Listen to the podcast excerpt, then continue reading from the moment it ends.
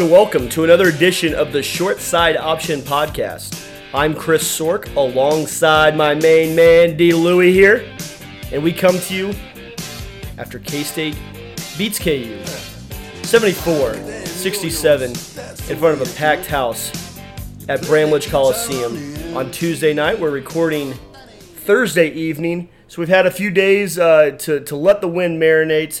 Uh, and as we'll bring here a, a review of the game, uh, kind of relive uh, K State's uh, 74 67 win over KU, and also look ahead to a big matchup this Saturday in Waco as uh, the Wildcats take on the Baylor Bears. Uh, Baylor comes off of a loss last night uh, to Texas, so K State is the clear leader. No no ties anymore at the top of this Big 12 standings as K State uh, has sole possession of first place as they make the turn uh, at seven and two uh, into the second half of the Big 12 schedule. D. Louie, I'm going to welcome you in here now. It's great to see you. You look better than ever. Thank you, Chris.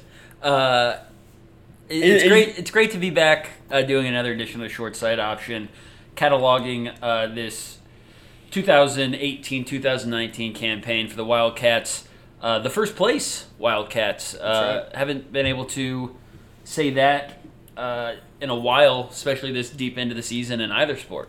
And so it's, uh, it's good times in Manhattan. It's good times in uh, the short side option studios. That's right. That's right. Well, we come to you uh, like like Drew said with a with a seven and two record, first place in the Big Twelve and uh, it really the second half of the Big Twelve. it- There's a lot of uh, a lot of interesting things that go on throughout the rest of the conference. I was doing some uh, looking last night at, at what each team has remaining on their schedule, and I think this. Um, this conference race is going to come right down to uh, the final week of the season, and uh, with the way the Big 12 has been this week, you, you, or been this season rather, excuse me, uh, where you have a team like West Virginia, who's uh, by far the worst team in the conference right now, uh, beats KU at home. Uh, that could be a loss that uh, has you know negative impacts to KU in terms of their chance in the conference race. Last night saw Oklahoma State uh, nearly upset TCU. So really, any game uh, on the rest of the schedule is. I wouldn't say it's necessarily a toss-up, but uh, each night you have to bring it for sure. But first, we're going to get into kind of the conference uh, picture here a little bit later. But let's go ahead and uh, relive Tuesday's 74-67 win over the Kansas Jayhawks. I was there in attendance. You were at the scene. I was. You were in the octagon of doom, my man. I was. What? Uh, talk about the environment a little bit. Was it? Uh, you you were there as a student. Yes, I was. You got to experience the doom uh, I against KU then, and so how did uh, Tuesday night's atmosphere compare to some of the uh, other atmospheres throughout the years? Uh, you know, really well. Uh, it was a it was a charged up crowd. Of course, uh, big game for both teams. Anytime you have, uh, you know, your rival come to town, it's always a big game. But especially when both teams are are jockeying for position at the top of the Big Twelve, uh, makes the game even that more uh, intense and that more meaningful. Well, and can I just say, I'm glad you have your voice back. Oh, yeah. For these last, well, yesterday certainly, it, you were just very, very hoarse, ostensibly because you were just shouting the chant so loudly on, on Tuesday night. Uh, that's right, DLew. I, you know, I was participating in the chant at, at a good time. There were uh, a couple people around me, uh, of course, that were getting even far more into it than I was. Your, uh, your which- parents? Uh, well, there were there. I won't single anyone out, but uh, yeah, there there were there were lots of folks that were really getting into it. Uh, not necessarily my parents, but uh, you know, maybe they had some other choice words for the uh, officiating and and some other things that happened throughout the game uh, to voice their displeasure. But uh, we'll we'll uh, move on past that here as we go into kind of how the game started. K State got out to a nice start. How about Cam? Uh, really charging the Wildcats up there in the first four minutes or so. Um, I think he had five points right off the bat Yep, at scored the first five uh, for K State, and then uh, Dean Wade uh, poured in a three to to uh, make it eight one uh, early on here. But KU kind of hung around uh, as as you knew they would, and they ended up, uh, you know, taking the lead into halftime, 33 to 30. Well, and they took that lead by doing what we expected them to do, uh, which is go into a zone. Yep. And we had a nice long, uh, one of our patented nice long scoring droughts, uh, of course. I'm going to look at the time on that exactly uh, from when uh, it, it, it, took place. We so we scored. Tw- we were on 26 forever. So we scored uh, point number 26 on a um, Xavier Sneed alley oop. Pushed the score to 26-18 with 10 minutes left in the first half, and we finally got off 26 uh, with a Kamau Stokes free throw with 2:35 left in the first half, but not making a, a field goal until a little bit later, until with 45 se- or 44 seconds left, uh, with uh, Mike McGuirl. So almost 10 minutes without a field goal uh, went K State, but that field or that three pointer by McGuirl. Uh, to cut the lead to just a single possession going into halftime gave K State a little bit moment of momentum, and sure enough, um, it didn't take long for K State to uh, you know get right back into into the driver's seat in this game uh, as they took the lead. Um, let me see here. Took the lead 39 36 on a Barry Brown three pointer and then never trailed the rest of the way. Yeah, I mean, that, uh, that three by McGuirl, I thought was very, very important. Um, just to, you know, you go into halftime down six, all of a sudden that, for whatever reason, that feels like a different mindset going into halftime being down six rather than being down just one score. And sure, uh, we didn't really waste too much time in the second half getting out to uh, a lead. I don't think is that correct? No, yeah, we uh, we took the lead uh, on that Barry Brown three pointer uh, right before the uh, under sixteen media timeout. so after that after that portion of the game, K State, like I said, never trailed. Well, Barry, he, he had some big shots. He played uh, all 40 minutes according to the box score uh, on Tuesday night, which is kind of a rare sight for K State this year. We you don't I can't recall very many games throughout the season where we've had a single player go the go the distance. Mm-hmm. Yeah, I, I I can't off the top of my head uh, recall as well. But really, when you look at, uh, you know, Mawien, of course, was saddled with two early fouls uh, he was uh, pretty limited in his effectiveness uh, on, on that on the court on Tuesday. Uh, but Wade, Sneed, Brown, and, and uh, Stokes all playing 35 minutes or more. Wade at 36, Sneed at 35. Barry Brown, as we mentioned, playing all 40, and Kamau Stokes at 37. Really, uh, really never came out of the game for more than just you know, a minute here, a minute there, of course, as you see with those numbers. But uh, I want to kind of transition here to the bench a little bit because one guy, and of course we'll we'll get into this a little bit later, but uh, Cartier Diarra, what a game from him! Uh, two for two from behind the arc, and both threes um, very crucial. Uh, one of which uh, right at the end of the shot clock. I, both of them may have been at the shot at right at the end of the shot clock, but pours in 11 points, and uh, of course has a dunk that will uh, be shown and, and talked about for, for years to come. Yeah, and one thing that Jada did especially well was I felt like he really did a good job of uh, breaking the zone in a variety of ways, whether it's, uh, as you mentioned, shooting uh, from behind the arc, but he also had the ability to get in the middle of the zone, which K State mm-hmm. Uh, struggled to do for most of the night, I thought, and the announcers certainly highlighted it. But K State got kind of trapped in that bad habit of theirs where they'll uh, just kind of pass it around the uh, the perimeter sure. and wait for something to happen. But when Jada was in the game, he wasn't waiting. He was he was taking an initiative and driving inside, and whether he would finish on his own or kick it out uh, to find somebody an open shooter that um, is open because the zone collapsed. Uh, I thought he did a great job doing that, and it was something that he he did the best job of that out of any of the guards. And I think when he came out of the game because he got into quote unquote foul trouble with Yeah. his second foul, Mhm. uh, that's really when it seemed like the offense became lethargic in the first half. Yeah, so that's a that's a great point there, uh, D. Louis. Uh, as we look at what K State did to to finally you know carve up that zone uh, from KU a little bit, it's it's funny. I made the comment last night uh, on Twitter watching um, Texas and Baylor as well as um, TCU and Oklahoma State last night. I don't think I've remember seeing uh, as many teams in the Big Twelve uh, play zone defense uh, from time to time.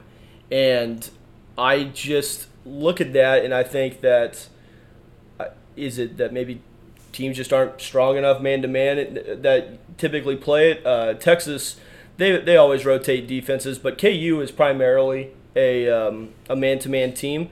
Of course, with K State's uh, sporadic shooting from outside, it obviously makes sense to, to play a zone. But I was a little bit surprised to see uh, KU go into a zone uh, pretty early on. They're kind of starting out the game in a zone, really, for the most part. And then, you know, switching back to man uh, kind of late in the game. Uh, and then, of course, uh, at that point, K State uh, was able to capitalize on on um, on that as well by doing a lot of things I thought that were pretty well drawn up to get Dean Wade um, ISO'd in some good positions, allowing him to uh, to drive on Lawson, uh, get to the free throw line a couple times, also uh, just beat him off the dribble and get the defense moving. Yeah, and uh, you know when I was watching it, when they got out of the zone, I was very happy. Um, and I personally think that they got out of it a little too soon. Um, and I feel like they should have just kept challenging us to hit threes. I mean, we did hit over 40%. We hit 41 uh, from three on Saturday, which is a nice number to have, but I don't know how sustainable that would have been in the last 12 minutes or so when they finally got out of it. But Mhm. uh, they went to man to man, and that's a that's a defensive set that I know K State's a lot more comfortable attacking. Yeah, sure. And, you know, I want to go back to a point you made uh, regarding how uh, Jada was able to really provide uh, some good penetration into the zone and being able to find, uh, you know, find open shooters due to that. He went to the bench with his second foul at 9:28, which uh, pretty closely followed the last bucket we scored on that Xavier Sneed dunk, which uh, Jada assisted on as well. And with him at, with him on the bench, we stayed at 26 for almost the remainder of the entire half. So that's a good job by you there, Drew. That's I- that's a that's a good point by you, and that's that's well researched. Well, that's why I bring my notebook uh, while I watch every game, just so I can jot down things. It's what I do in the press box, and uh, when I'm not on press row in basketball, I'm writing, making notes throughout the entire game. Um, Do you ever? I, can I? I know that you take meticulous notes. Do you ever doodle at all? yeah, I'll, I'll draw pictures sometimes. I'll. Uh, I've been getting really good at uh, drawing 3D cubes. Oh, really? Yeah. Is that a fact? Uh huh. I've. Uh, I'll be darned. I've. I don't want to say I'm a master at it, but I'm getting close. You're getting close. Okay. Okay. Well, that's. I, I'm gonna have to see if maybe if I can, uh, you know, kind of maybe grab a little bit of that uh, that talent from you. And I'll- I, I've always I'm always looking to improve. I- what goal is that? Uh, that's four, baby. Number four. Okay. Yeah.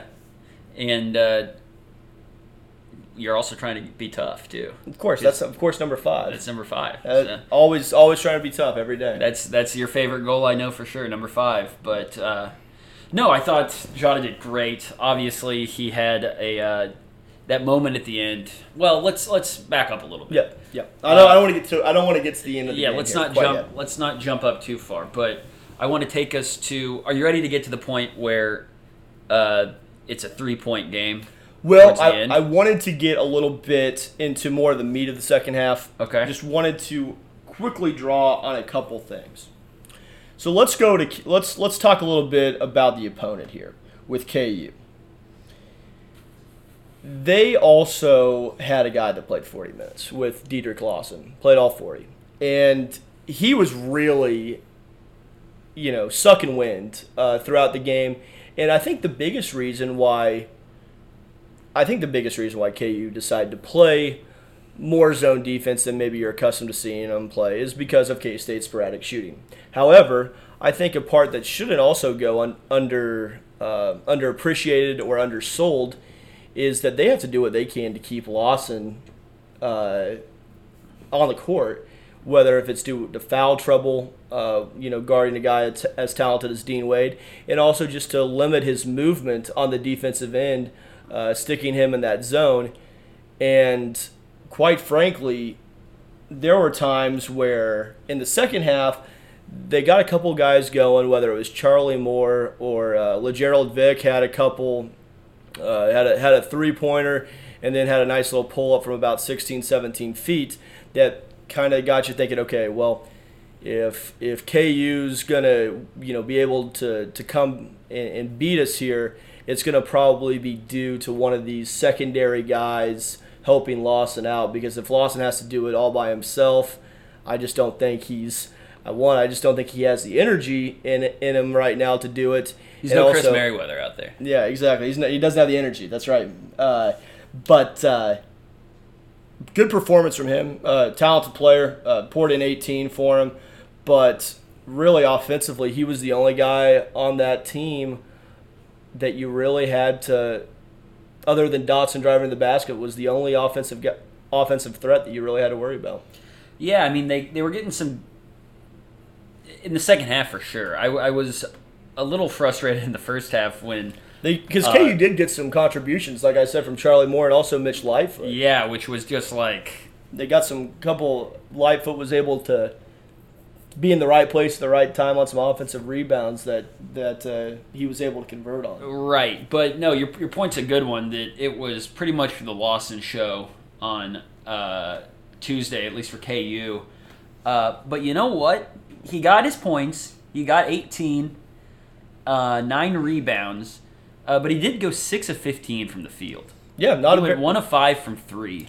not very efficient. got to the line. field, yeah. got to the line, made five of six free throws. But uh, if KU's in a position where they're building their offense and, and really making Lawson the focal point, and we hold him to 18 points, that's you, you got to like that. Yeah. Um, Yeah, and a, a broader point that I'd like to make on the defense is, you know, if you're going to keep Lawson to 18 points on 15 shots, that's that's great. Um, because the guy, he's not going to shoot a ton of threes. He shot five threes, which is, you know, a little bit more on the high end for him. But K State did a great job of turning uh, of turning KU over.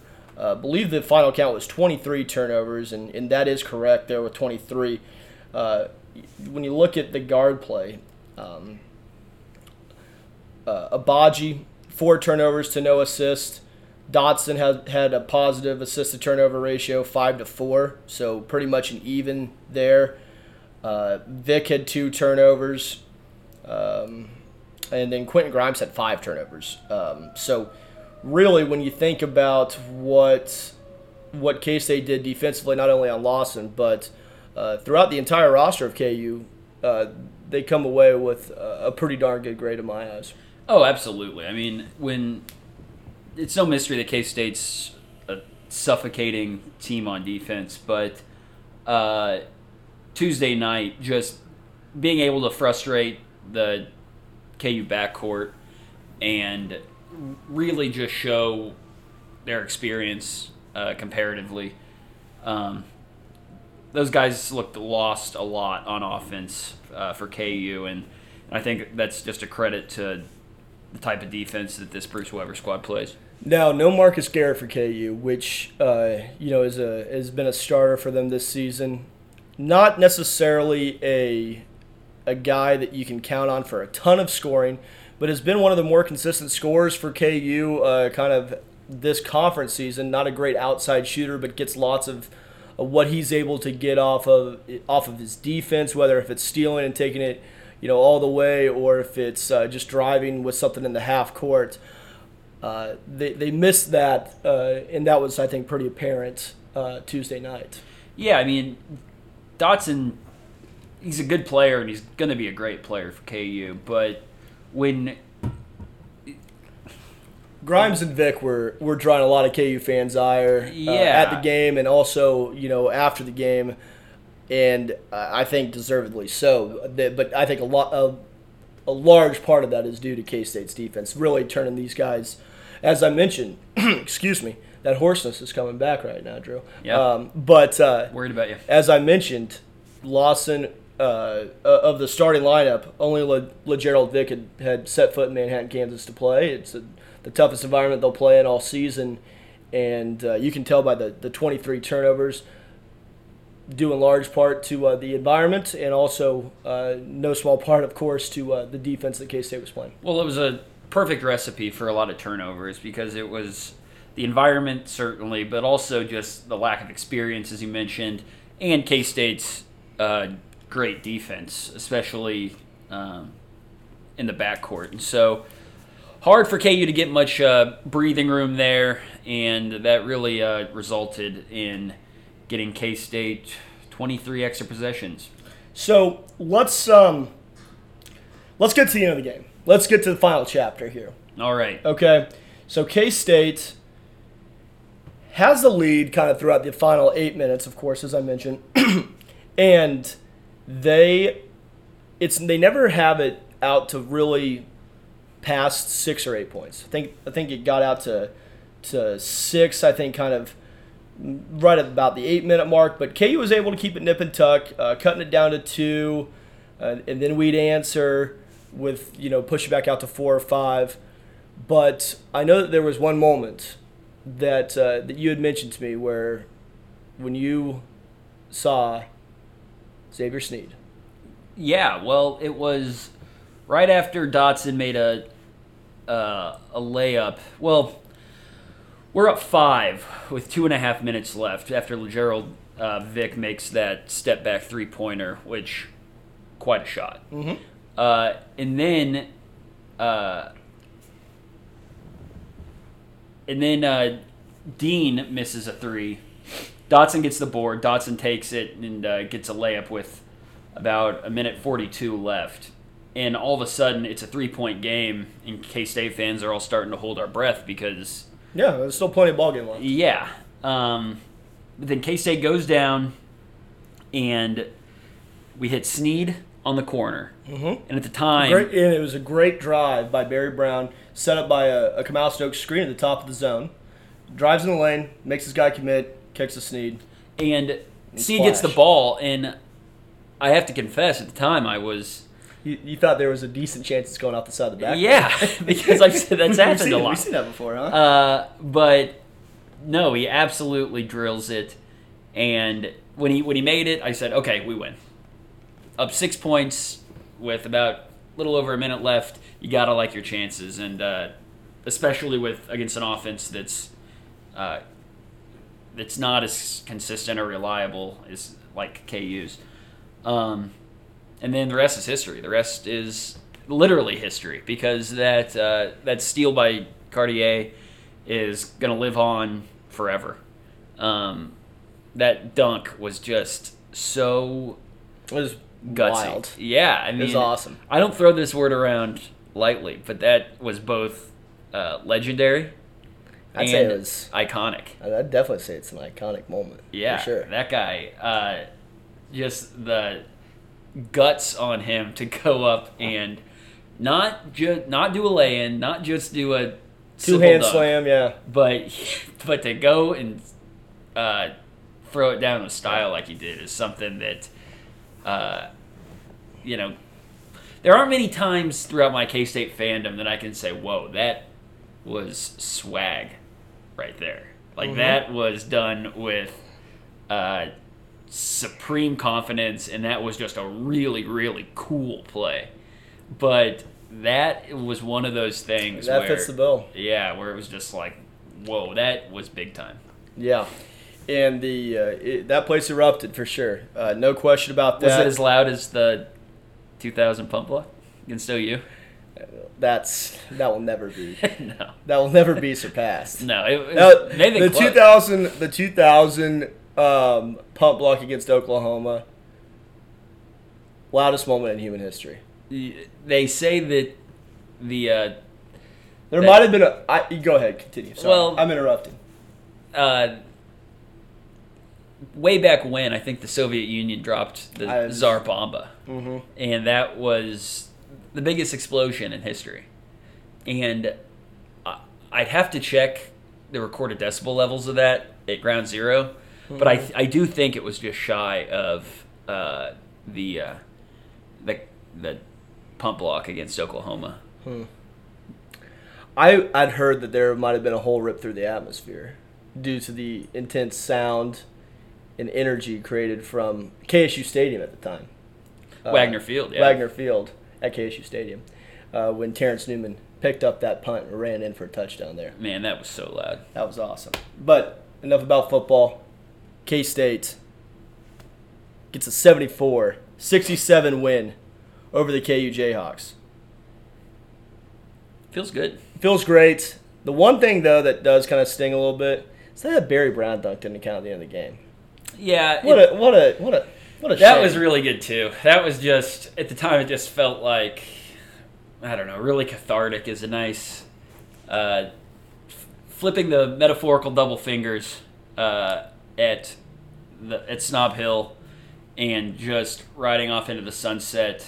Uh, that was a very uh, welcome moment for certainly the K State fans, but also probably for these group of seniors. Yep, the senior class. Uh, I was at the game where Brannen Greene uh, had the dunk in garbage time, and You were outraged. yeah, I was. I had to be restrained forcibly uh, from.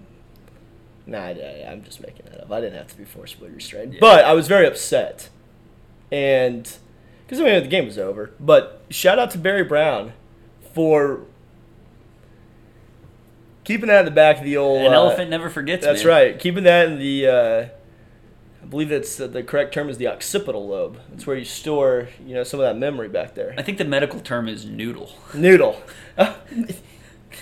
you are the doctor. I come from a after- yeah. medical family. Yeah. Um, Also, shout out Nathan Power.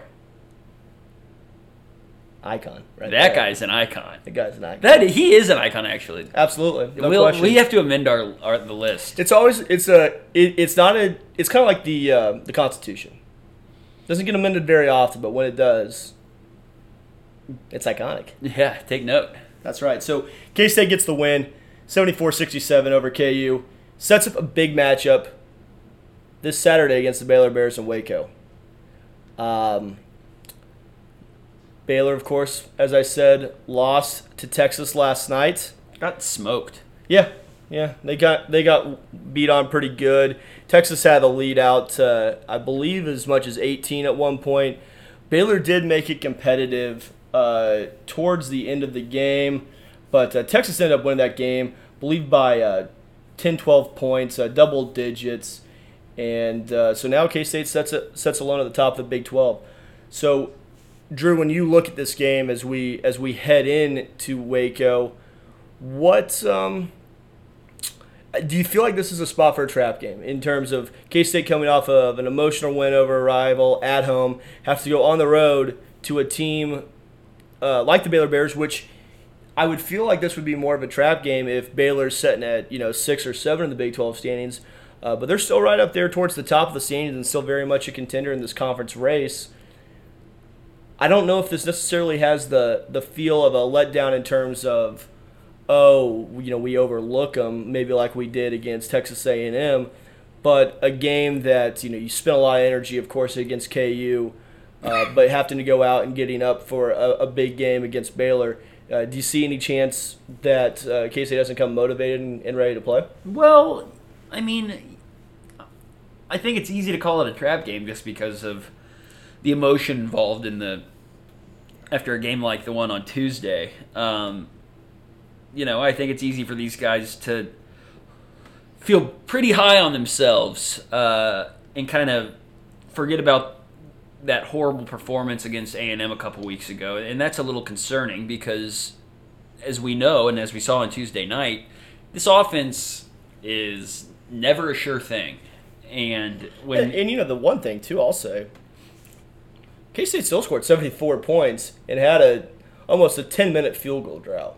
which is pretty impressive. Now they also shot over forty percent from three, which is a bit of an outlier Yeah, based but- on their I mean, season. if you shoot, the average is thirty five percent from three. You What's K State's average this year? Well, DLew, I was hoping you would ask. K State shoots it at oh golly, let me see here. Looks like they shoot at thirty two percent. Yeah, so fair to say that Tuesday wasn't an out of body. No, it was a good shoot. It was a good shoot. It was it was a good shooting. and night. you're going to shoot better at home than on the road, unless you play in Stillwater. Stool water. That's right. Um, but to your point, no, I, I do think it's I, I do think it there might be a trap issue on on Saturday, even though there's no reason for there to be one because Baylor's clearly a good team and it's an important game, and I think that K State should be motivated. But it's easy to dip your noses too far in that Manhattan Mercury and start reading your own press clippings. Yeah, that's. I mean, when if Ned Seaton's writing about you, you know you have to you have to get it get your nose hot off the presses. If Yeah. old hot off the presses Ned, it's uh, it's hard to ignore someone like that singing your praises. That's right. Well, so let's talk a little bit about Baylor here. So, Tell me about him. So this is going to be a a Baylor team that's going to be a lot like a lot of Baylor teams. Is that right? They're going to go out there and play zone and be have a bunch of long defenders. Yeah, I mean, this isn't necessarily the same type of Baylor team as you might be maybe accustomed to, because you definitely remember those teams that had, oh, geez, like Jonathan Motley just a couple years ago, and uh, even before him, Perry Jones and those super long athletic guys. They, they have a little bit of that, of course, no question.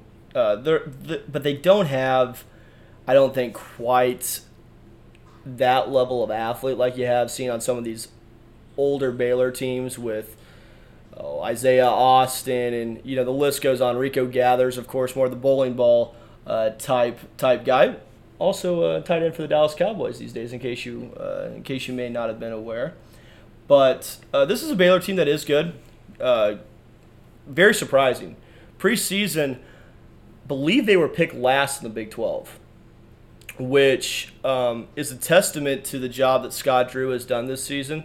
I always get in the uh, whenever the argument comes up, and it seems like it happens. Oh, once or so a year at least, if not more. That oh, Scott Drew's not a good coach. Get, the guy can't coach at all. He's he's not good. I I have no idea what people are thinking when they say that, because you look at what he's done. I mean, obviously he inherited an absolute disaster of a program. I mean, On the court and off. yes, absolutely, a complete disaster. And he's got them to two Elite Eights. They haven't been able to break through to get to that Final Four, but they have been a pretty darn consistent team. And then, you know, people say, "Oh, well, he's got so much talent to work with at Baylor." He he's had some talent with Isaiah Austin and uh, he, I think he was the top recruit at the time, uh, one of the Baylor's top recruits that they had ever landed when he committed to Baylor. But I think Scott Drew, uh, I think he does. A, there are a couple things that he does that are that are kind of weird. I he, I always noticed, and he's like the only coach I've ever noticed that has done this uh, on a somewhat regular basis, but when and just kind of like a random time in the first half after they make a shot he'll just randomly call a timeout, like right before the other team can inbound the ball, to to just stop the game. Like when even when throws they, them off their rhythm. yeah, e- even when it throws his own, and I've seen him throw his own team off the rhythm by doing that. But there there have been a couple of times where you kind of scratch your head, but really the results speak for themselves. He's done a, a very good job at Baylor uh, it, during his tenure there, and also um, also uh, you know of course this year. I think right now he has to be the uh, the leader in the clubhouse. Uh, here, well, not the leader in the clubhouse, the leader at the turn, as as most teams are are just either on the tenth hole uh, or the uh, just making the turn here on the ninth hole uh, of conference games as the Big Twelve Coach of the Year. So, uh, Well, certainly, and especially after the the odd start that they had. Mm-hmm. They start the season six and 4 Mm-hmm. You know who their four losses were to? Uh, I don't know exactly who they were too, but I know they have. Lo- I don't know exactly when the order of them are. They was. lost to Texas Southern. I know they lost to Texas Southern. They lost to uh, Mississippi. University not- of that's not- Mississippi. that's not a It isn't a bad loss. No, Then they go out and lose at Wichita State. That's a bad loss this year. that's not. it. It's Wichita- at Wichita. It's not a bad loss. It's It- it- it's not. It's not a terrible loss. That's a bad team in Wichita this year. It's a B game on KenPom. It's a bad game. And then they go out and lose to Stephen F. Austin, No, which that's is bad. an in-state That- rival. That's bad. yeah, but That one's bad. Underwood ain't there anymore. no. So they He's start in the Illinois. season. You, you should know that if, if anyone. oh, I do. Big win for big win against Sparty the other night. that's right, baby. Uh, but so they start their season, their first ten games. They're pretty chaotic start down in well, Waco. and then also you have to, to keep in mind that they're doing this without one of their top two or three players in Tristan Clark. Uh, been sidelined for, excuse me, uh, been sidelined since the start of conference play with a, um, or right at the start of conference play uh, with an injury. He won't be back for the rest of the season. So when you lose the kind of well, once like you said, once you get off that bad start, and also uh, have some pretty significant injuries to come through, uh, that's quite a lot to overcome. And to see Baylor right now uh, setting where they are in the conference at six and three, uh, pretty darn impressive. pretty darn impressive, and uh, hopefully we can take that to six and four on Saturday. And to do that, what's K State going to have to do? Because they're, you know, it seems like these Bruce Weber teams tend to do decent against the Baylor zone historically. Yeah, so K State uh, was able to sweep Baylor last year, and they've had some success against the zone, oddly enough, because uh, K State ha- has at times, even as recently as um, Tuesday, struggled against the zone. But if they're going to be able to to um, to be able to solve this Baylor zone, which Baylor will play primarily zone. I'd probably say they go about 80-20 in terms of zone uh, to man. I don't think they'll stay in zone the entire time. I think they'll, you know, give us some different looks as well, but they'll primarily be in zone. Uh, but the one guy that I would uh, focus on is Makai Mason, uh, their lead guard. Uh, interesting story about his career. He had uh, started off his career at, at uh, Yale, He's a Yaley. and he actually played a very large part in upsetting Baylor in the NCAA tournament, uh, only then to transfer to Baylor uh, just a few years later. So, uh, with Makai Mason, you're going to get an outstanding three point shooter, uh, a guy that can really fill it up. Uh, scored 40 points uh, against TCU uh, just last week in a game that the Bears crushed the, the Horned Frogs 90 to 64, made nine three pointers in that game. However, dealing with a bit of a foot injury right now, uh, it's been reported. Be interested to monitor his stats. He didn't play his normal uh, load of minutes uh, that he that he you know you're typically see him play. He's usually a 30, uh, 35 minute uh, game kind of guy. But last night against Texas, only limited 23. And he also got you know jacked in the jaw pretty good as well. So be interested to see what his status is. I fully expect him to play, uh, but with being a little bit hobbled by a foot injury, that that's something to keep an eye on for sure. Especially because K State has an extra day rest for this game, which They do. which you know what, pretty nice to have. Nice to have. Nice to have. But is is the game on Saturday? Is that going to be one of those? Is it going to be a similar situation to the game we saw on Tuesday, where K State's going to have to rely on their guards to get inside there, or because even on even on Tuesday, I mean, conventional wisdom says, and correct me if I'm wrong, because you're the hardwood expert. Conventional wisdom says, pass it to Dean on the free throw line, and that should be your focal point on offense to bust the zone. But that K State wasn't having a ton of success with that, Yeah. and so, maybe it was.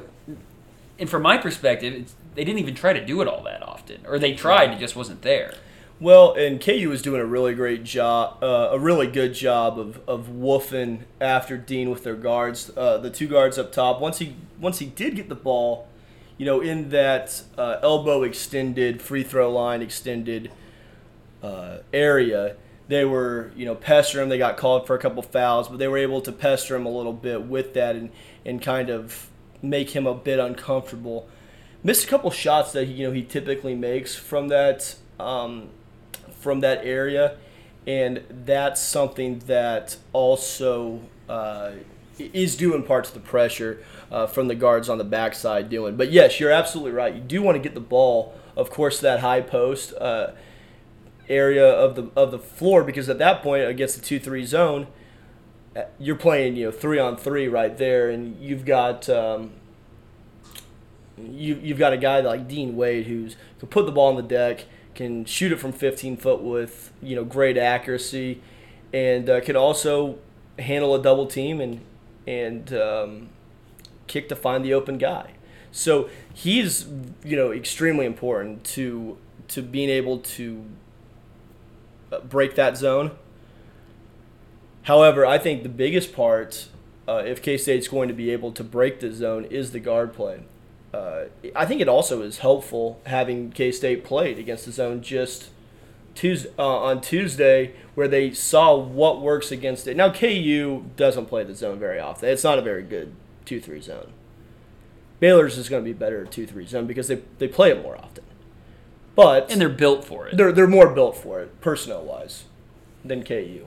But at the same time, the same actions against KU when when things were working well for K State will work against Baylor, and that's the guards not being content with just you know dishing around the perimeter and you know settling uh, for a, a, contested jump shot uh, late in the shot clock or driving into the paint amongst the trees and, and trying to force up a tough um, you know shot at the rim.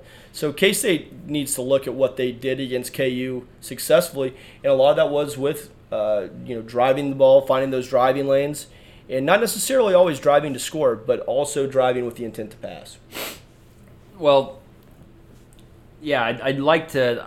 I'd like to see some more initiative out of our guards, especially our starting guards, uh, because Jada was the only one on uh, Tuesday that seemed to uh, have a clue about how to attack.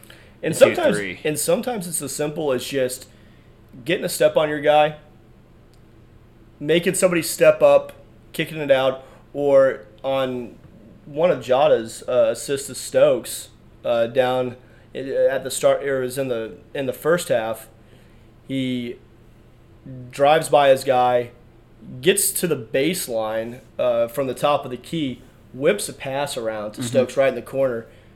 Those shots are there. Those passing lanes are there, but first you have to be able to to get that step and get by your guy. Well, and also, uh, it seems like when we've, especially on Tuesday, when when KU got into that zone, that we kind of abandoned setting screens. Mm-hmm. I mean, I, I understand that screens aren't typically as effective as they are when a team's in a man to man, but still, just giving your guards some room and allowing for them to penetrate a little bit and find some vulnerabilities in that zone seems like it goes a long way. Sure. And so I I wonder if we'll see more of that on uh, on Saturday as well. Yeah, and a couple other guys I want to mention for Baylor. Uh, King McClure, uh, he's been there. He's an experienced uh, senior guard for Baylor, good three point shooter, long athletic def- or an athletic defender, uh, a guy that uh, is going to going to probably match up with Barry Brown.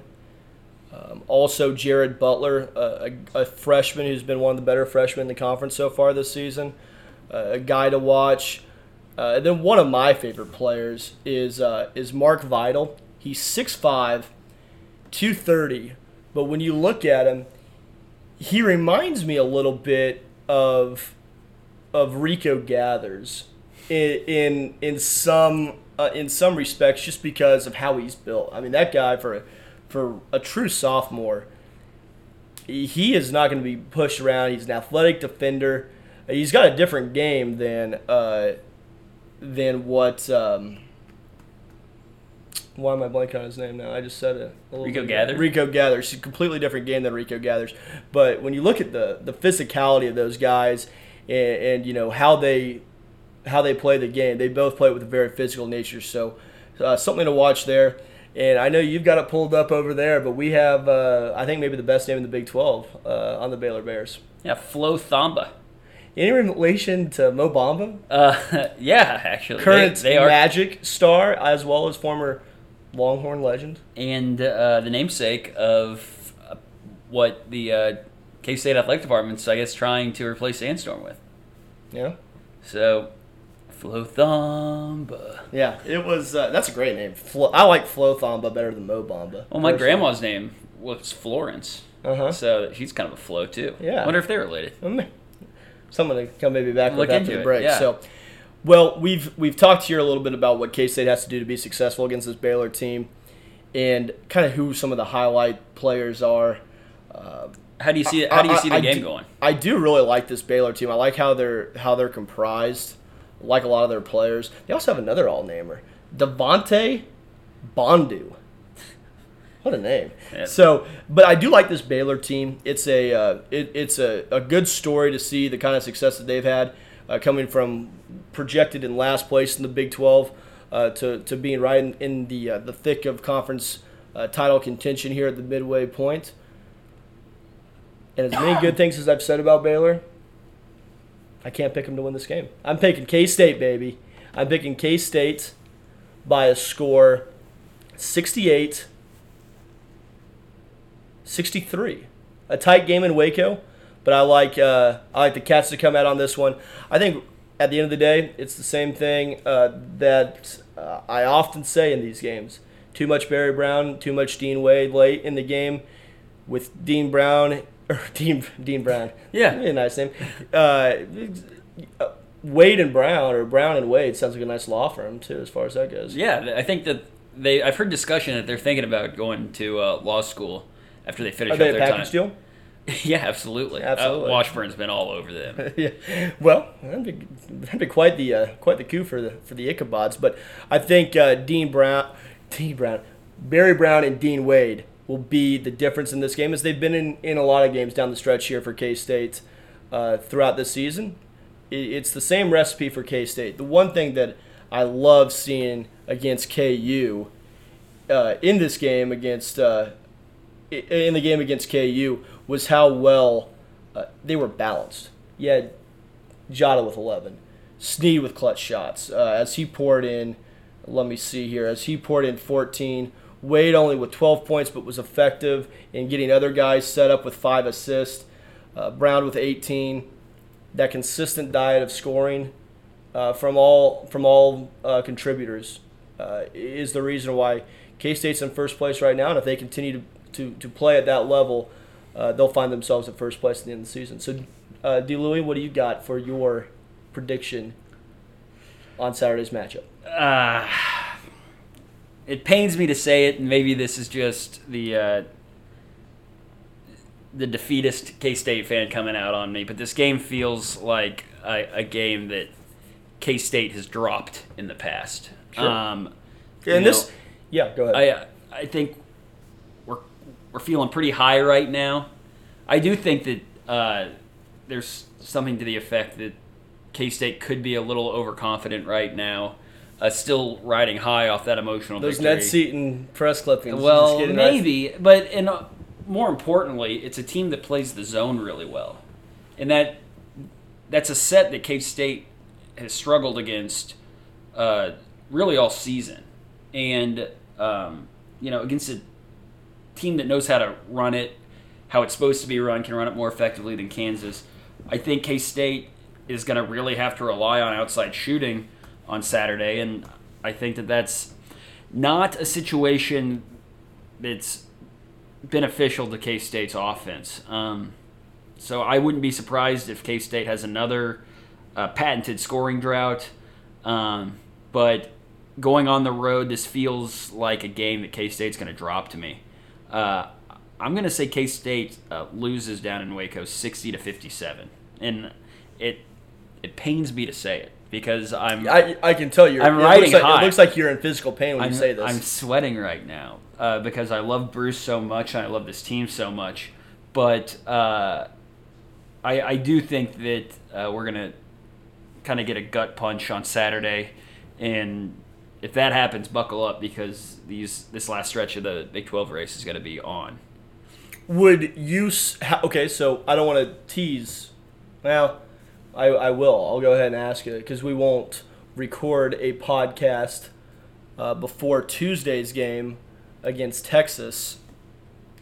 But do you think K State drops two on the road here uh, with back to back games in the Lone Star State?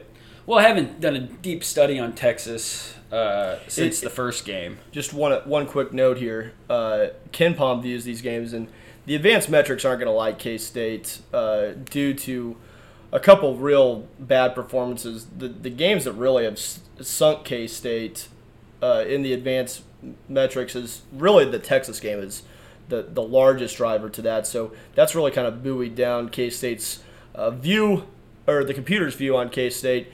But uh, KenPom has both of these games uh, very similar profile, low possession games. Uh, has got Baylor uh, upsetting, or well, I don't know if it would be an upset, I guess, for via his metrics, but he's got a 63-58 Baylor win and a 62-58 Texas win uh, against K State. Do you think K State splits the pair, loses two? Yeah, Uh, I, I, I think K State splits. If gun to my head right now, I say K State probably loses on Saturday and goes out and gets a W in Austin. Mhm. Um, and that's mostly just because I like the matchup against Texas more, just Okay. because I think K State's more comfortable playing a team that isn't built to run a zone, Okay. um, which uh, K State had some success against KU with, but after a long period where they didn't. And uh, so, yeah, I, I would expect them to, to get the W uh, next Tuesday against Texas. But Okay. Um, You know, I think all things considered, if if K State was able to split the um, this road trip uh, down to Lone Star State, wouldn't be the worst thing. No, I, I mean, with the games left on K State's schedule, you start really looking here and start thinking, okay, let's see how serious we are about uh, winning the conference. I think Baylor and Texas are uh, probably two of the three, if not four, two of the four hardest games left on K State's schedule. Uh, obviously, going to uh, Snob Hill, uh, that trip looms large, but um, you have at Texas, at Baylor, and uh, versus Iowa State in Bramlage, and I think those are the games uh, that are probably going to make or break this team, so long as K State takes care of business against the teams they should, the West Virginias, the Oklahoma States. Uh, I mean, at TCU is not going to be a gimme, but uh, I think those four games are going to be probably, I mean, not, eh, not probably, those are the toughest games left on K State's schedule. Sure. And if they can split those four games, you got to like K State's chances. Sure, sure. I, I think that's well said. But winning on Saturday would go a long way for K State, and uh, that would be an important victory if they can. Uh, certainly, if they can win on Saturday, and absolutely if they can sweep. Absolutely. I, I think it's well said. Well, that'll do it for the KU review and the Baylor preview. Uh, I've got K State winning 68 63. D. Louie over here's got uh, K State dropping a heartbreaker in Waco. So we'll see how it goes. Uh, maybe a cup of coffee on the line uh, with this uh, with this result. We, you never can tell with us. But uh, that'll do it here for this portion of the podcast. We'll be back after a short break to answer your questions in this week's Ask the Icon segment. Join us after the break. All right, welcome back to this week's edition of the Short Side Option Podcast. And a programming note uh, no Wildcat legend on this episode of the Short Side Option. You know why? Because this week's Wildcat legend, Skylar Thomas. Okay. we already said it. I know, but absolutely. But to, to add a second uh, Wildcat Legend of the week just wouldn't feel right. It feel it would have felt like we were kind of shortchanging uh, Skylar. And that is not what we were wanting to do. no, absolutely not. stretch. No. So we're going to cruise right on through, uh, continue honoring Skylar Thomas, and while we do so, we're going to get into a little segment we call Ask the Icon where listeners of the Short Side Option can submit their very own questions to the Short Side Option's very own Chris the Icon Sork.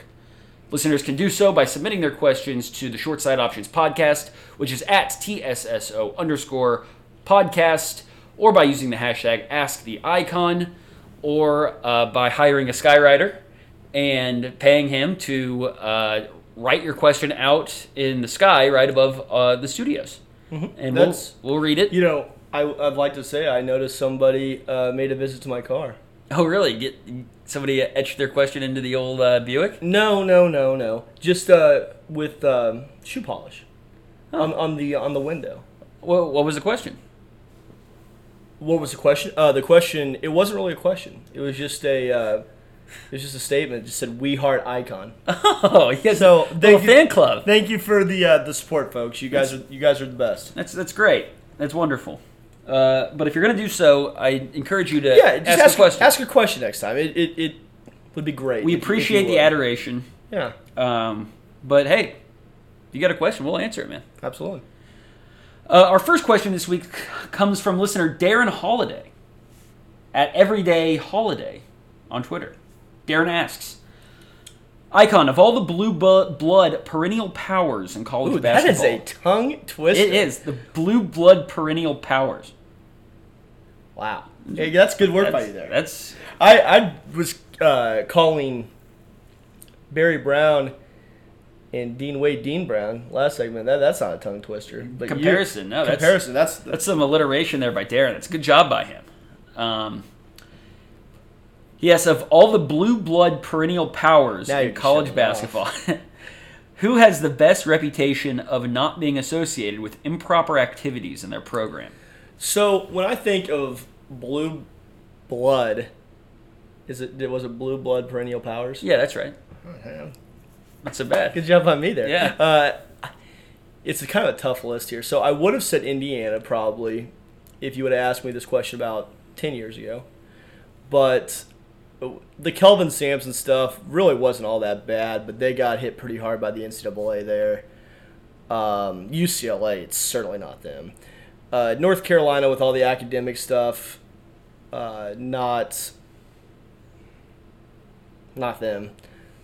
KU, I don't even know if they're a blue blood. Um, Michigan State, not a blue blood. Michigan. One guy ch- chimed in and mentioned Michigan, and I, and he mentioned about how clean John Beilein was, but Are they a blue blood? no, they're not. But they're a very good program, and I do have a lot of respect for John Beilein. So shout out to John Beilein there. Uh, you know, I'm a big fan of his. One team, one obvious omission so far. Is this where you're going? For the time being, yeah, it is. I got to go with Duke. Yeah. And if they uh, decide to maybe investigate Zion Williamson's recruitment, maybe they might uh, not be so clean after all. Uh, There's, of course, been some things in the testimony about, uh, you know, what it would take to get Zion Williamson to come to KU, and he obviously didn't, obviously didn't go to KU. So maybe uh, maybe Duke ponied up more. I don't know, but. Uh, yeah, Coach K um, runs a clean program. Have a lot of respect for him um, in terms of you know what's come to light so far. So Duke's the answer for me. All right. Great question by Darren. Uh, taking a question from listener Steve Z. Okay. Steve Z asks, Icon, number one. He has a couple. Oh, okay. Bring it on. Number one, how many times have you watched the Jada dunk? Several. It's uh, I've got we got a, uh new uh, Several, huh? I I well I re- Two or three? Uh, I would say upwards of thirty at this point. Yeah. and because I mean it's a six second clip, you can watch that. You can crank them out. Yeah, Yeah. pretty quick. But um, it's also uh, we got a new um, background on the phone. oh, really? That awesome one where he's, Skying through, baby. yeah, where uh, it's pointed towards uh, kind of the corner there Mhm. with no squawks really in the frame. It's a good. That's it's a, a, it's a great uh, great picture, and it was a great moment, great hi- great highlight, and it will be one that uh, from now until a long time, that's going to be played in every K State pregame video, um, any type of uh, you know, promotional material re- related to K State basketball. That will be at the forefront. Well, and it'll be nice to have a clip of a monster dunk for K State where it actually went in subsequently. Yeah, and you know, The, uh, it, it was a perfect icing on the cake. Now, granted, the game was not over at that point, but Uh, at that point, you you, you uh, Oh, it, it was was all over. it was all over. But the It was over before that point. Yeah, yeah. As, as you as you alluded to. Yeah. Uh, but what, what's what else you got for me? Come on, lay it on. Uh, Stevie asked a question kind of outside the sports uh, world. Okay. He asks, if you got to pick two bands or artists for a show to see at Red Rocks this summer, you know Red Rocks. I've been. Yeah. Oh, you've been before. I have. Okay, well, I'll follow up on that. Yeah. But, yeah, okay. Go ahead. Uh, Go ahead. Which two bands or artists would you pick? Well, Red Rocks, if if folks haven't been out there, is a uh, unbelievable concert venue. Oh yeah, you saw Phish out there, didn't you? Not You're, quite. you're a big Phish head. No, no, no. I'm I, I don't even know who Phish is. I, I'm not I'm not big into the music. Okay, but if I was gonna see now, does it, they do they have to still be like touring or can it be? Mm-mm. It can just be any. Yeah. How good would Dire Straits sound out there, man? Oh man, they they put on a show. They did put on a show. They have one song I really like. Uh, I think it's it's like Cash or Change. currency Yeah. for. Or no, I don't know. no. Who, who knows? Okay, so Dire Straits. Uh, I didn't say that was my choice. Oh, okay. sorry. I, I'm sorry for assuming. No, actually, it was. I just was giving you, giving you grief there, D. Louie. Uh, but we'll go. We're gonna go two completely opposite ends of the spectrum here. We're gonna go Dire Straits, love their music, and then number two, Marshmello. no, uh, my main, one of my favorite country groups of all time, the favorite country group of all time, Alabama. I thought you were gonna say Dixie Chicks. they, they were very unfair to President Bush. They so. I, I don't I don't appreciate that. But no, I actually when I went out to uh, Red Rocks uh, a time before, it was to uh, go to an Alan Jackson concert, oh wow. and it was great. It was great out there. Well, that's Great time. how far is that from uh, your homeland? Oh, not that far. So Denver, uh, just straight on I seventy is is four hours, pretty much, and so Red Rock's just a little bit further past that. All right. Well, it's a good. It's good stuff by Stevesy. Yeah, it's good stuff by him. It's a good job by him. Great job. Uh, listener fanman underscore KSU at fanman underscore KSU on Twitter. Uh, asks, how can we widen our nets on finding more duds? Uh, I'm finding I'm fine with signaling one out a week, but maybe we could have at least one honorable mention candidate a week as well.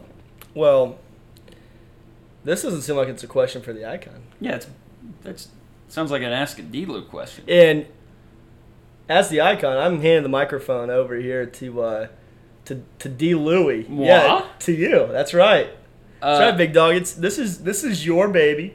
Now, D. Louie, give uh give the folks at home if they're not familiar. I don't know how they couldn't be. This is a phenomenon that's uh, sweeping.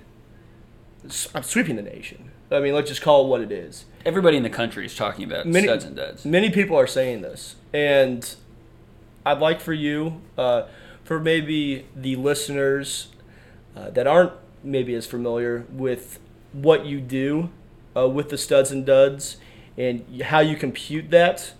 Uh, mic's yours. Uh, let us hear it. Well, a little history. I started doing studs and duds, uh, gosh, probably in 2014 or so. Um, I, I was really just looking for AP poll voters uh, who were being unfair and being biased. Um, and they, the AP puts out the the ballots every week, and there's something like there's a little over 60 voters every week, and you run an analysis on their uh, on their ballots, and I've put together a a very complex formula uh, that's proprietary, and I uh, I shoot all the ballots into the formula, and the uh, the algorithm shoots them back out, and it tells me who has the best ballot that week and who has the worst ballot that week, and uh, and then I just deliver it to uh, to K State Nation. Um, to to uh, point, uh, you know, we're only going to do one. We're only going to do one a week uh, because only there's only one stud a week worthy of being called a stud, and there's really only one dud a week worthy worthy of being called a dud. Um, so we're not going to do honorable mentions. We're going to keep it focused, and we're gonna we're we're just gonna signal it to those two. Only one stud, only one voter every week's worthy of our praise, and only only one voter every week is worthy of our um, our anger, and so Our fury. our fury and our retribution. So, uh, fan man, it's a good job by you. Good question, but uh, sticking to one. And in this same vein, Uh, Sorry. uh, we have some breaking news to report here on the short side option. oh, all Uh, right, this is and this is the medium to do it. uh, coming through, uh, it, it's come to my attention here. Uh, a statement by Kansas men's head basketball coach Bill Self. Lagerald Vick will take a leave of absence from the team effective immediately. Quote, Lagerald has some personal matters that require his immediate attention, and he will be taking a leave of absence from our team. During this time, we will respect Lagerald's privacy. There is no timetable for his return. Huh? So, well, Gerald's getting kicked off the team. I, I don't know. Usually, he's the one doing the kicking. Yeah, yeah, you could definitely say that. But uh, pretty big news here for, Wow. for KU uh, to to have that um, to have that news come down on this Thursday night. Uh, they host Oklahoma State at home, which I'll tell you what, I Oklahoma State is very shorthanded, but they are a, a plucky team. They're going to fight tooth and nail. They all in all honesty should have beat TCU last night on the road. So not saying that they'll beat KU, but uh, it's a dangerous team, uh, an undermanned but a dangerous team. So Boy, you uh, what's going on on Mount Oread? it's not good for him right now. Not good for him. So Kind of uh, a circus over there in uh, in Larryville. Lawrence. Yeah, Larryville. Uh, our next question comes from Danny Linder at Dylan Sanity Dose, and he has another questions about studs and duds. All right, it's a you're a hot topic It- this week. it's uh, it's on people's minds. He asks, "Can we get a top five or ten if you're feeling frisky, all-time dud list?" I will listen off air. Uh, Icon, I'm gonna Please, Mike Shores. um, all-time dud list. Now this is in no order except for the last one. Okay. The last one is King Dud. King Dud. I have an idea of where this is going. Yeah, so there's a few names that stand out uh, over the years. Uh, Jon Wilner is one of them. He's a complete bozo.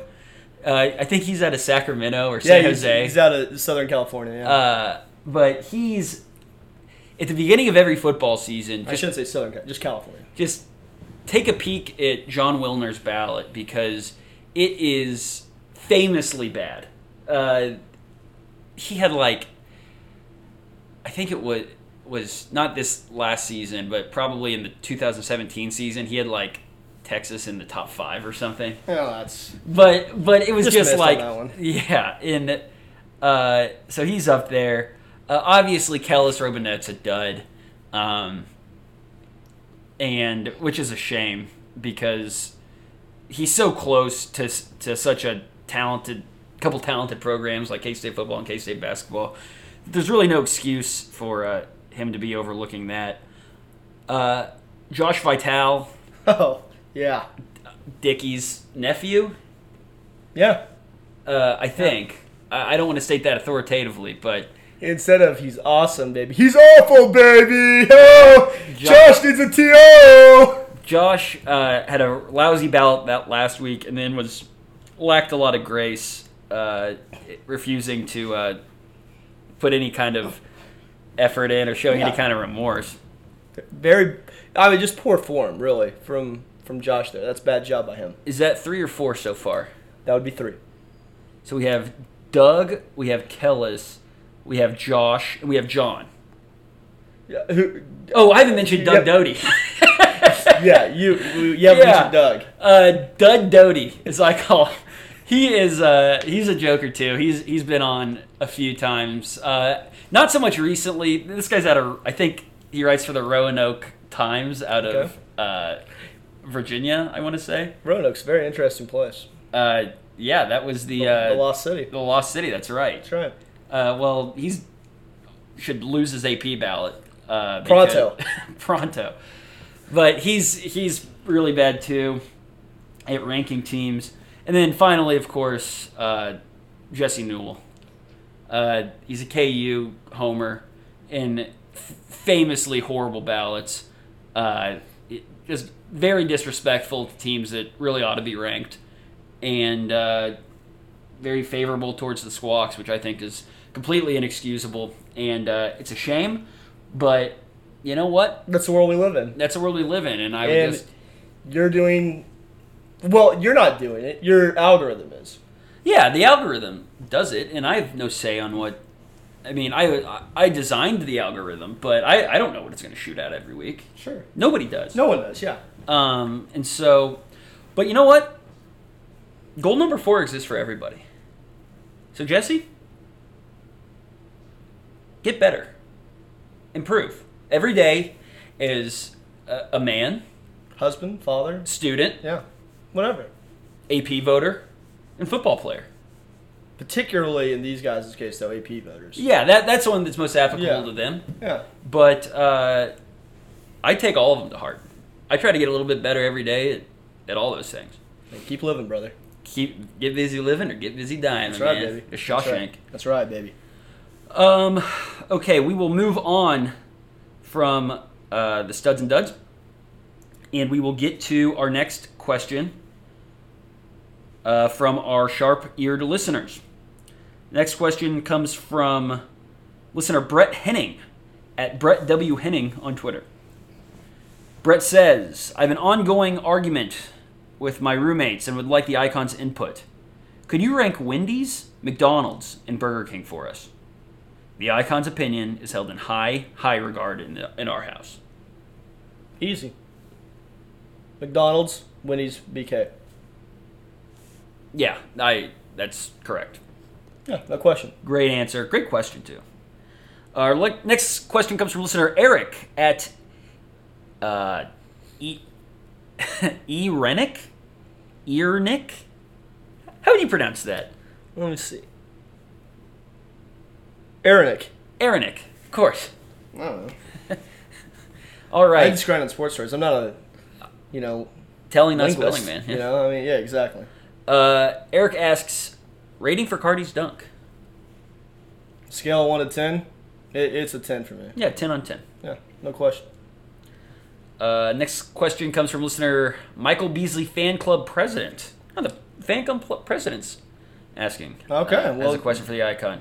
That is at KSU underscore funny thirty three. Uh, he asks, I need some help cheering up some of my KU buddies. They're really down after losing their Super Bowl. Do you have any advice on how to help their spirits pick back up? Well, Mr. President, uh, thank you for uh, thank you for the submission. Uh, appreciate uh, all you've done for uh, Michael Beasley's be, Michael Beasley's reputation, fan club, etc.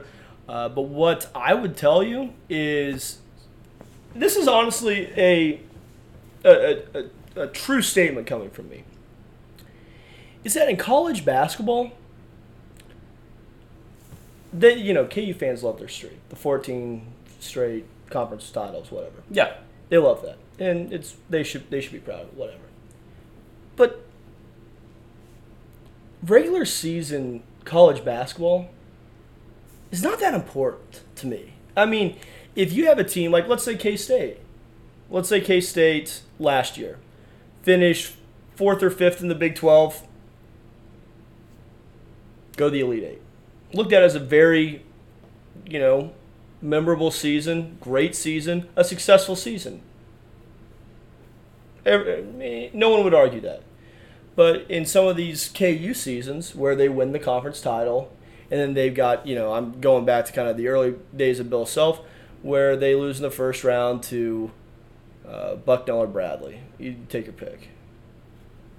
You, yeah, you win the conference title, but you get knocked out in the first round of the NCAA tournament. What what season would you rather have? Would you rather have finish fourth or fifth in Big Twelve and make it to the Elite Eight, or would you rather win the conference title and get knocked out week one or game one? It's a fair point. Um, I would say, but other than that, you know, of course, with the with the news that uh, came across a little bit ago about Gerald Vick, it's uh, it's a team that one can't win on the road right now to save their life, and it's a team that's fighting some issues right now. It looks like internally. So, uh, whatever you decide to go with, uh, Mr. President, uh, make it good, I guess, because they, they need it. Yeah, they need some consoling. Yeah, they, they need something. Uh, Mr. President asks a second question. He asks, if you could sit down for a beer and the best burger in MHK, which is of course the Kiter, Oh yeah, of course, no question. with any former Emaw b-baller, who would you choose? Ooh.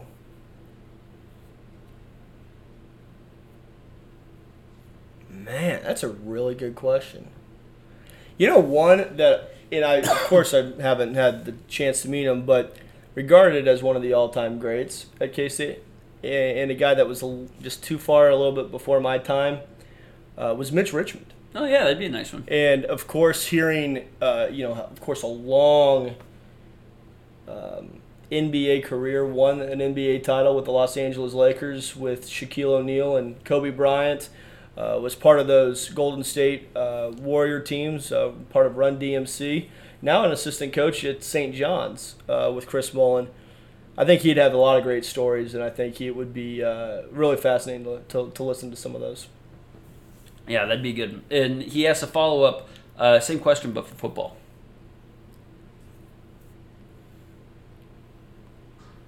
Okay. Um, my answer will be Al Roberson, my favorite K State player of all time. Not Jared Cooper. He'd show you. He'd show you at night.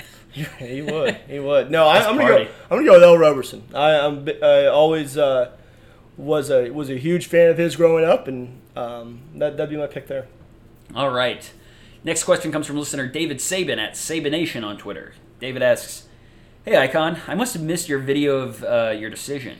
How many shirts were you wearing when you shocked the world and revealed your intentions to attend Kansas State University?" Lots to unpack here. Um, D. Lewin, would you like to kind of catch the listeners up here on on what uh, Saban Nation is is alluding to? Yeah, so yesterday was, of course, signing day. Uh, that was Wednesday. Um, there was a recruit that K State was after, Gavin Potter out of Broken Arrow, Oklahoma. Also, same uh, hometown, Broken Arrow, Oklahoma, as Clint Stewart. Oh, wow. How about that? Continue. It's a proud high school program. Um, a lot of talent there. Uh, and he, G- Gavin Potter committed to K State months ago, but it was fairly a well known secret that he had uh, since been weighing his other options. Long story short, uh, yesterday he comes out, films a video of him. Uh, wearing a K State shirt at his signing day event. Um, takes off the K State sweatshirt to reveal a Texas Tech shirt. Uh, that was another school he was considering. Uh, then removes that shirt. Uh, so the double fake out to reveal that he has uh, KU uh, signs. I forget whether Yeah, it was, it was, said it was Kansas. just it, it was just KU, and it had body paint, then it had his had his name and, and number on the back, I believe. Yeah, and I, and I know that uh, that made the rounds yesterday on Barstool's Instagram feed, and it was kind of uh, eye roll inducing for a lot of people, but I don't know. He's a kid. Further, uh, of course, coming from the state of Oklahoma, he uh, took that opportunity in a not necessarily during his announcement, uh, but in the interview after his announcement with some of the local media there to let to inform Oklahoma and Oklahoma State they uh, made a, a, an egregious, a terrible decision by letting him get out of the state. Give me a break. Yeah, well, Give me a break. um, not a lot to add on to that, but So th- this kid is going to go to KU, win maybe nine games in his career, and uh, go on his merry way, never to be heard from again. yeah, is, is, is I mean, is that not a possibility? it's, You know, it's I mean, certainly what history would suggest. you not only do you diss on half the half the conference uh, schedule that you're going to be playing, you get to play them the next four years for a program that is far and away the worst in the Big Twelve.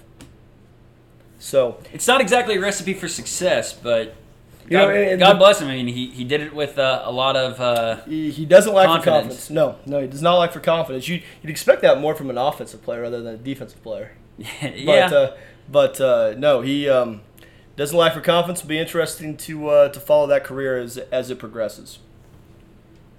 But as for you, uh, how many shirts did you wear? Um, I just wore one, just like a normal person. Did you take it off? No, I took mine off. you did? Did Yeah. you really? I took it off, and I had K State on my chest. Oh, okay. Underneath a K State shirt. Oh, It was so like- there was no fake. It's kind of like when Sting would wear a Sting mask hmm uh, and then reveal it to, to reveal his face painted. yeah. then Yeah. oh, Sting all along. Surprise. Yep. Uh, all right, listener uh, E underscore S for KSU. A lot of questions this week's Yeah, edition the- the folks on a short week. Yeah. Everybody's getting after it. Good Uh, job by them. E underscore four E underscore S for KSU asks, "Can I get a top five of food items from Arby's?"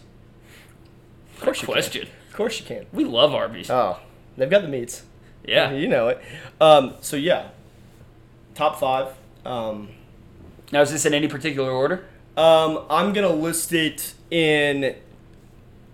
Alphabetical order. No, I'm not gonna list it in alphabetical order, but I'm gonna or I'm gonna list it in as good of an order as I can, and then we'll come back to see kind of how it goes. In terms of well, best up front. Yeah, best Okay. in front. So number one, beef and cheddar. Okay. I mean, classic. Now he's not necessarily asking for menu items. He's asking for anything there correct, like sauces. Hey, your interpretation is yeah. So uh, number two, though, you gotta go with the curly fries, my man. yeah, Curly curly, fries might be number one. Yeah, that has a that has a definite argument there. Uh, but I'm gonna go curly fries, and I'm also gonna make the amendment here: curly fries, and this is a pro move, folks, with a cup of cheddar. Yeah, Wow. yeah. Let next time you go to Arby's and order, and when you order that um, when you order that cup of cheddar with your fries, tell them the icon sent you. Well, they'll they ought to know if uh, whoever's working that register is going to say, "Did the icon put you up to this?" Hey, you you won't you'll uh, you can thank me later when it comes to that. Oh, so, so is the cup of cheddar number three? No, no, Okay. we're, we're just gonna put that. We're gonna the cup of cheddar all alone. Um, and then number uh, number three here, we're gonna go maybe a little bit off the board here. Jamocha shake. Great choice. Great move. Oh yeah, That's quality. gotta gotta love the Jamocha shake. Number four, I I think of the most iconic sauce there is out there. It's the Arby's sauce. Mm-hmm. That's What's yeah. not That, to love? It, it, it fits great on anything. It fits great on your beef and cheddar. It fits great uh, to dip your fries in. It's it's a very versatile sauce that's deserving of a lot of respect. On the topic of fast food sauce, if I can just insert this for a Sure. second. You, you said the most iconic sauce out there. Yeah, you're right. But have you ever had that Chick Fil A sauce, man? Oh yeah, that, that stuff's great. Have you ever had the awesome sauce from Wendy's? I think it's only been out for like eight months I don't or think something. I have, no. Oh, it's good stuff. Okay. It's great stuff. I think that they're all the same thing. I think they're all just like Thousand Island dressing and Yeah, like It works. ranch or something. But It works. uh, okay, so we're on number. Fo- now, now we're now we're on number five here. Okay. And number five, I have to look at a staple of the Arby's menu. And shout out to Ryan Yeager. It is not the chicken salad. Ah, that's right. I thought you were going. No, it is not the chicken salad. It's the Big Montana. Oh. Okay. Tell me a little bit about the Big Montana. Well, between two buns, you just have a ton of roast beef. That is the Big Montana. I like that. It took me a while. Speaking of roast beef, I know where exactly where you're going with this. It's- Go ahead. it's what's Arby's famous for? Uh, Drew, they're famous for roast beef. And Well, no, o- o- other things, but and- roast beef. and cups of cheese. and cups of cheese. And, yeah, I'm telling you, you guys, your world will never be the same with a cup of cheddar. But roast beef, RB, Arby's. Arby's, yeah, Yeah. How about that? yeah. As a child, I was like 27 when I learned yeah, that. yeah. So as a child, um, I would throw fits if we didn't eat at Arby's. I wouldn't eat anywhere else. So uh, my family, uh, my my older sisters, they had to uh, they had to to deal with eating at Arby's. They didn't like it as much as me, but uh, that's a bad job by them. So um, I'm, I'm trying to help them out the best I can. All right. Thanks for that question, E underscore. Uh, next question comes from Tyler H at th8 underscore. He asks, "Hey, Icon, who do you think Michael Beasley's going to sign with?" Well, so Michael Beasley was traded today from the Los Angeles Lakers to the Los Angeles Clippers, and then he is planned to be waived by the Clippers. So, man, I don't know. Uh, we'll go out and say maybe he has a little bit of a homecoming. Uh, we'll say the Washington Wizards um, are the uh, are the team of choice. Oh, for, that'd be for- nice. for Michael Beasley. Yeah. Um, Tyler has a, uh, a second question. He asks, "Hey, Icon, lots of hot dud talk this week." Uh, he asks, "When will DLew get a segment? The people want, no demand, studs and duds." Well, You know what? Studs and Duds comes out on Mondays. Yeah, it comes I- out on Mondays for football, and it comes out on Mondays for basketball No, because that's when the polls release. exactly.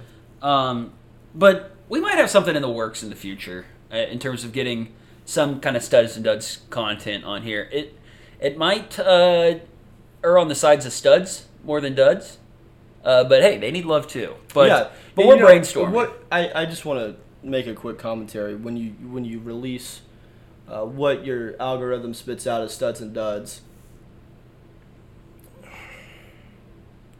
I notice the studs don't get quite the love that the duds do, or well, vice versa. The studs get some appreciation, but much of the focus is on the duds. Does that speak to where we are as a society at this point in time?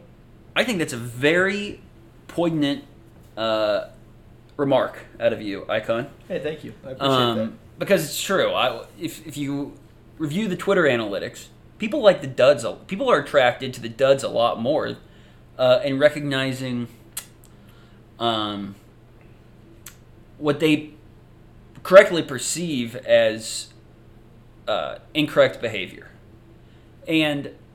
They feel personally slighted. Would you say? yeah, I don't know whether it's a commentary on um, the innate retribution uh, that people have, but uh, it's true that the, the duds seem to be uh, what get people more fired up, and I, I don't, I'm not here to say whether it's right or wrong, but I think it's kind of a disappointing aspect of human nature, if that's what it is. But um, Well said.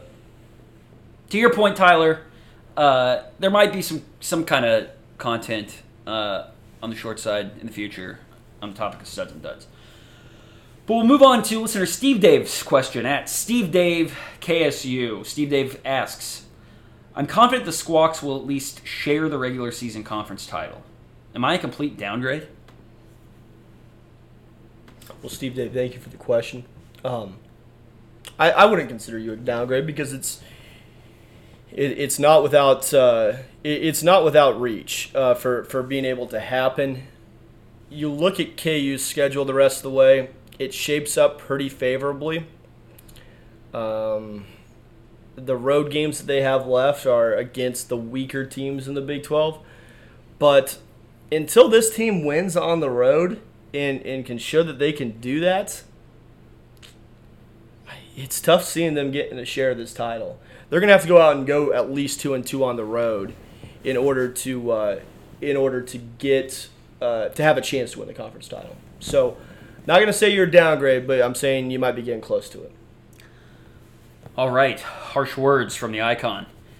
Uh, listener Todd, our final question of the week comes from listener Todd at TG This. Todd asks, which football recruit are you most excited about from this year's class?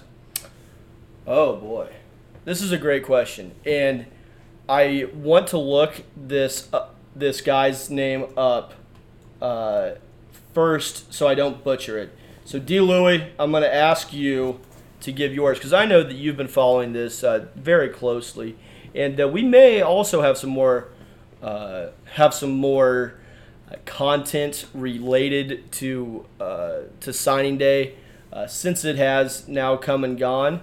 Uh, of course, you know with K State under under Coach Snyder, there was always uh, the threat of having uh, a few late signees here, uh, even you know during the summer, like during July, August, where we get a couple guys in. Uh, but this this class has uh, got 21 commitments as of now. Uh, looks to be pretty well filled out. Um, maybe a couple names uh, pop up here and there, but uh, pretty well filled out. DLew, do you have a uh, have one that you would like to, to mention? Yeah, and this is probably going to be cliche, uh, but man, Chris Herron. Uh, that's a guy I really like. He's a quarterback. Can do a lot of things. Be a dual threat. Um, I think that that's a guy that uh, very. I mean, it's very possible that he could be leading us uh, here in three years or so, to probably three years at the at the earliest. But that's a guy that I think uh, could be a household name for K State fans in the future. Okay. Not, I don't think he'll certainly won't be an immediate impact guy, but a guy that might turn out to be, you know, when it's all said and done, be the be the the guy to remember from this class. Okay, that's that's a that's a uh, a common name that I've heard that a lot of folks are um, fired up about. My answer is going to be a little bit more of an immediate uh, an immediate impact to K State. I look at Matthew Pola-Mao. Pola-Mao? I'm not quite exact. The kid from Arizona. Yes. Uh, defensive tackle, 6'3", 300 pounds. Gives K State some much needed depth along the defensive line uh, at the defensive tackle position, a, a place where K State has had some really nice performers. I think Trey Dishon played real, uh, played pretty well last year. Will Geary, of course, manning that position for a number of years uh, before graduating and moving on. But it's a position that K State has had some standouts at, but just hasn't been very deep uh, in that position uh, due to any type of injury or, um, you know, lack of uh, availability, whatever the case may be. That that's always a concern. But uh, anytime you have a chance to to add uh, that kind of size on the defensive line, uh, that gets me excited. Uh, he was actually the highest rated recruit that we got, uh, a 5.7 on Rivals' uh, 6.1 rating scale. I'm, I'm, a big fan of, of, of what uh, K State was able to do. signed him, held off Arizona, Arizona State uh, BYU and Illinois uh, for his services. Well, had some great options there, especially with K State and Illinois. Um, uh, just a couple other names from this class while we're on the topic. As, as the icon said, we're going to be pushing out some content um, on the the signed class here in the uh, coming weeks as we drill down into it and have some more time. Uh, but Joshua Youngblood, that's a guy that uh, people are raving about. Absolutely a speed merchant. A small speed merchant team. Yeah. Um, and uh, Kenyon Reed is also going to be uh, on that team. He's a defensive back out of Long Beach. Um, but you know what? I think it's fair to say that our abridged take on this class is that there's some good pieces here. Yeah, and my my whole thing is I'm not one to get overly high or overly low on any type of recruiting class because you know with the attrition that K State's faced in in past years with with so many players leaving the program, I'm hopeful that that's not the case under a new regime. However, um, you never know which of these guys are going to pan out, so I don't like to to set myself up uh, too high on certain guys, um, as you know these are 18 uh, to 20 year old kids that are coming in here that uh, there's a high level of uh, unpredictability, to be quite honest, uh, with with how they're going to perform. But there are some interesting names uh, that I'm I'm looking forward to. One guy I'm really looking uh, at that you know we stole away in a hard fought battle with Toledo is Kenny Givens out of Chicago. only a two star recruit by rivals but has some serious measurables that uh, that catch your eye. 6'4", 272 as a defensive end. You like that's what you want out of your defensive end. That's that's a almost a Kevin Huntley frame. Yeah, yeah it's a big frame, kind of kind of similar uh, to Brandon Harold too in terms of Ooh, that. That's one of my favorite recruits ever. I, I, I did not like Brandon Harold. Well, I didn't. He wasn't a he wasn't a didn't have a great career at K State, No. but the recruit was great. but as a recruit, ooh, he was almost up there with Lamarck. Uh, Both me. both I believe East St. Louis guys, correct? That's exactly right. Yeah, that's a really good point. Maybe I just have a thing for, uh, you know, those guys out of Illinois. Yeah. Sucker for them. Yeah, that's right. Well, it's been a long edition here of the short side option. Uh, thank you for listening. Uh, like uh, like DLew said, we're going to uh, we're going to be getting together here uh, and uh, having a special edition where we really do break down this recruiting class uh, in a lot more detail. Uh, kind of glossed over some of the guys that uh, you know caught our eye uh, come signing day, um, but this recruiting class uh, I think does does it was a tough situation coming in where K State was so far behind on on getting a class put together. Only had about eight, nine commitments, and they finished out with 21. Uh, via rivals, ranked 67th in the country. Not a great number to be at, uh, but from where they were at earlier, they were in the in the 90s, I believe. So, a nice nice finish to this class, uh, even though that they were hamstrung.